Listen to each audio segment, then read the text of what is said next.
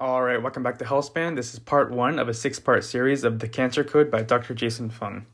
Dr. Jason Fung is a physician, an author, and one of the lead researchers in the fields of type 2 diabetes, weight loss, fasting, aging, and overall health. I reviewed one of his earlier books, The Diabetes Code, which you can check out, but for now I'll be, reviewing The Cancer Code. So in 1971, Richard Nixon declared the war on cancer in his State of the Union address where he proposed an intensive campaign to find a cure for cancer. So he signed the National Cancer Act into law and injected nearly $1.6 billion into cancer research. Now, from 1969 to 2014, total deaths in the United States from heart disease dropped about 17%. But as far as cancer, during that same time period, deaths from cancer rose a chilling 84%. And we know the war on cancer has not stagnated from a lack of funding. The 2019 budget for the National Cancer Institute was $5.74 billion, all derived from taxpayer dollars. Amid all this doom and gloom, hopeful signs really emerged.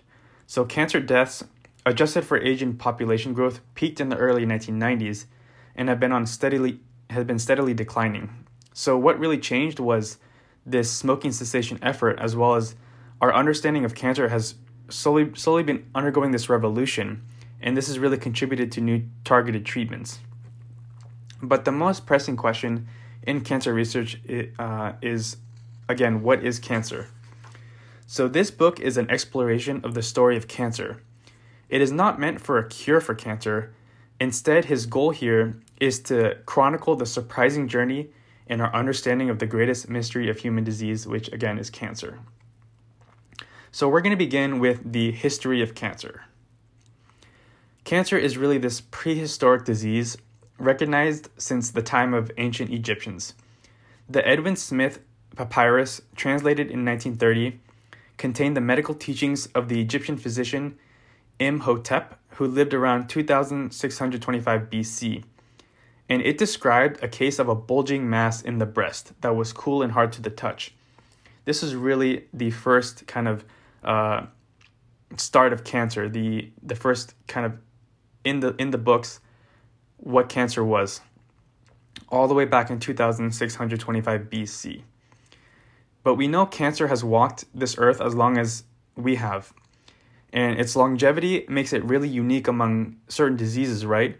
Think about smallpox and the Black Plague. A lot of these diseases have been eradicated, but as far as cancer, cancer was there in the beginning it was there in the middle, and it's still here now, worse than ever. So cancer was likely rare in ancient times because people because cancer is really this disease of aging and life expect, expectancy back then was extremely low. Even think about 150 200 years ago, life expectancy was really low. If people are dying from, you know, famine, uh, war, and stuff like that, cancer is not really this huge concern. So, the Greek physician Hippocrates, who is often regarded as the father of medicine, appro- appropriately named cancer using the word karkinos, which is uh, which means crab. And in the second century AD, there was another uh, there was a Greek physician. His name was Galen, who used the term onkos, meaning swelling, to describe cancer, as it was often detected as this hard nodule. And this is where a lot of the root words come from. So oncology is the science of cancer. Oncologist are cancer specialists, and oncologic means related to cancer. That's where all these words are des- described or derived from is oncos, meaning swelling. Now, while all types of cancer are different, this book really attempts to discuss the origins of cancer as a whole and looks at the similarities of cancer rather than the differences. So, this is a fundamental question of this book. What turns normal cells into cancer cells in some people in some situations, but not others? In other words, what causes cancer? So, the ancient Greeks believed in the humoral theory of disease, which kind of posited that all diseases resulted from an imbalance of these four humors, which are blood, phlegm, yellow bile, and black bile. So, Ancient Greeks thought that inflammation was a result of too much blood, pustules from too much uh, phlegm, jaundice from too much yellow bile, and cancer was considered an internal excess of black bile. And the treatment of cancer, again back then, was aimed at removing this excessive black bile and included stuff like bloodletting, purging, and laxatives.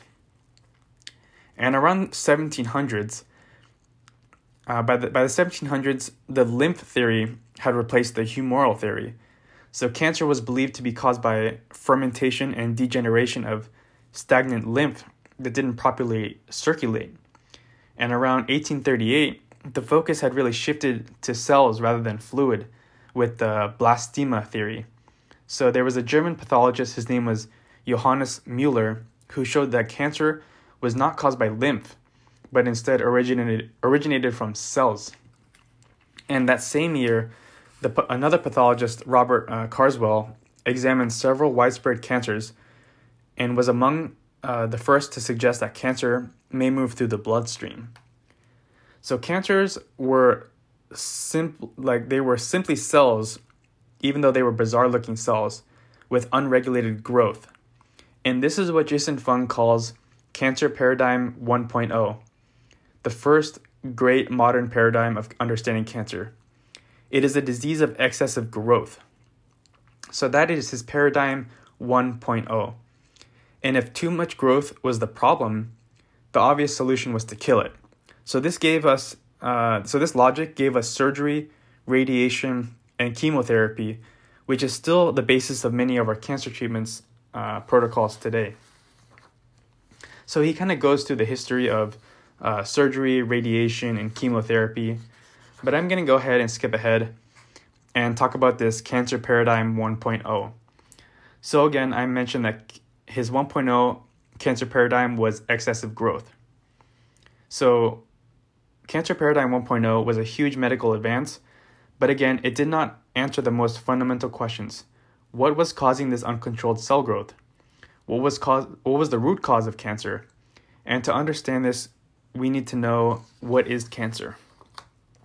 So we move forward and we discuss the hallmarks of cancer. So, noted re- cancer researchers Doug Hanahan and Robert Weinberg recognized that cancer was a collection of different diseases united by certain qualities.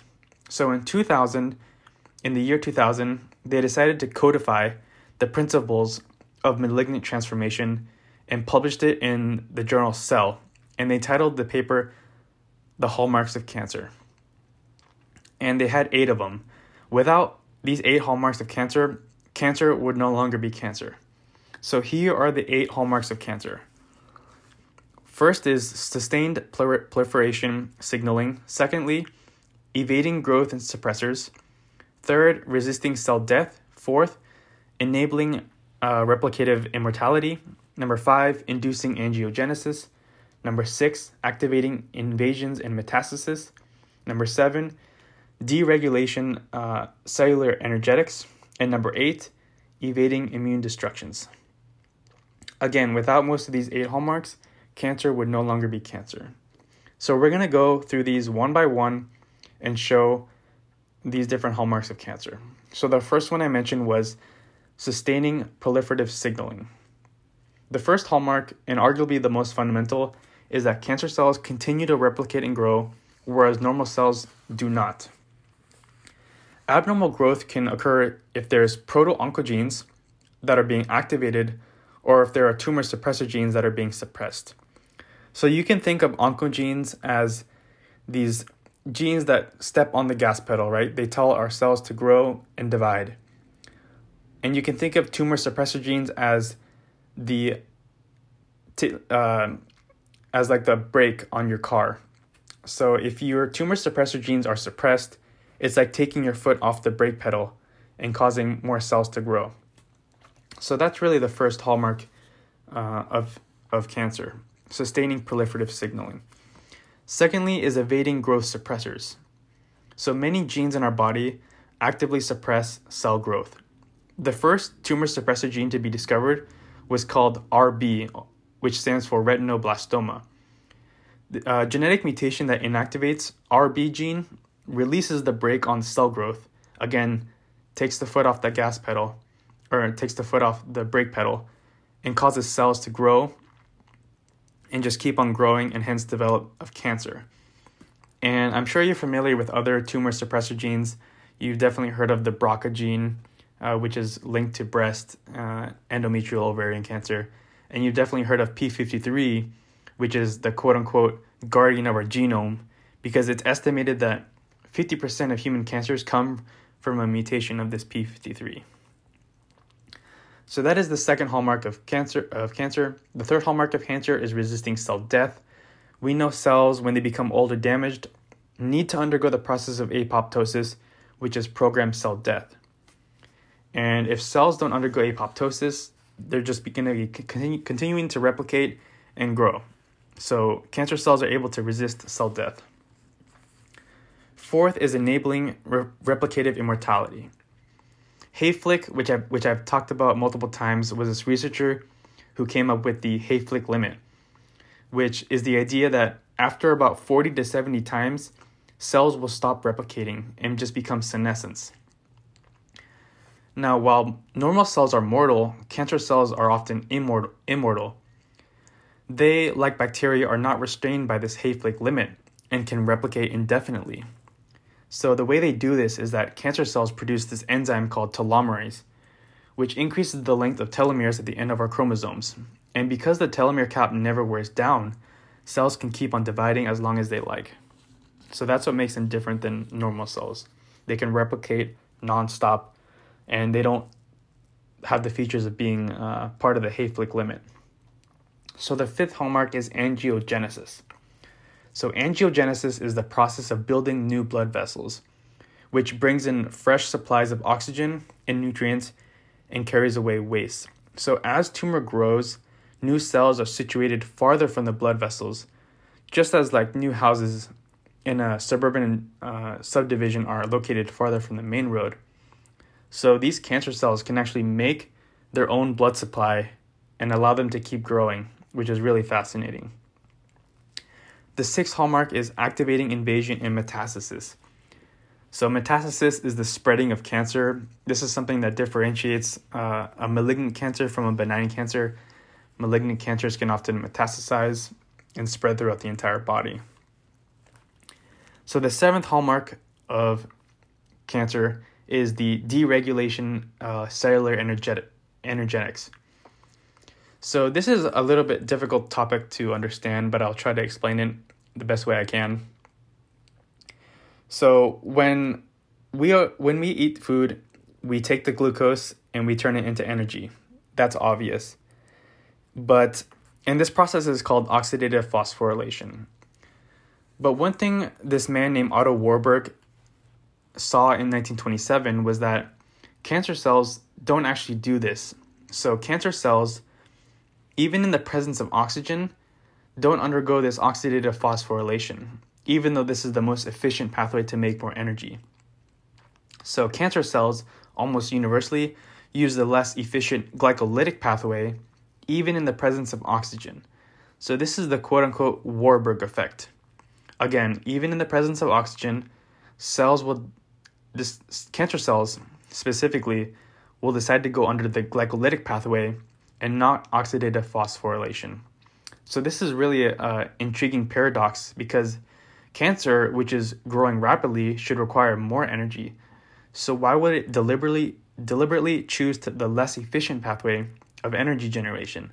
So this is really a fascinating anomaly. And I will be t- discussing Warburg effect uh, a little bit later as well in an upcoming podcast. So the eighth and final hallmark of cancer is evading immune destruction. So, in order to survive, cancer cells must somehow evade an immune system that has been designed to kill them. While growing inside tissue, the tumor may be somewhat shielded from the immune system uh, cells that must penetrate that tissue. Now, these eight hallmarks represent the best scientific consensus on the characteristic behaviors that demarcates what a cancer is or is not. But these eight hallmarks can often be further simplified simplified into four.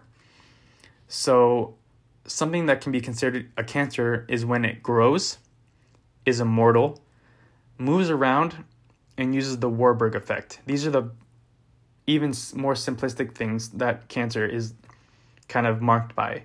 It can grow, sure. It's immortal, yes. It moves around, and it uses the War- Warburg effect. So in some do- in some cases, dozens or even hundreds of genetic mutations are required for a cell to develop these four hallmarks. And identifying the hallmarks is a great start, but simply describing a cancer's main characteristics doesn't tell us anything about why or how the mechanisms of cancer developed. So that is cancer uh, code part one, where I describe again the hallmarks of cancer and also the cancer paradigm. In the upcoming podcast, I will be discussing paradigm 2.0, which is the idea that cancer is this genetic disease. And we also be, will be discussing the somatic mutation theory of cancer as well. But for now, remember the first uh, par- paradigm of cancer. So I hope you enjoy this podcast. Uh, it's going to be a six part series, and we will be taking a deeper dive, believe me, into everything you want to know about cancer. But for now, I hope you enjoyed this podcast. I hope you learned about the hallmarks of cancer, and I hope you tune in next week for part two of the Cancer Code by Dr. Jason Fung.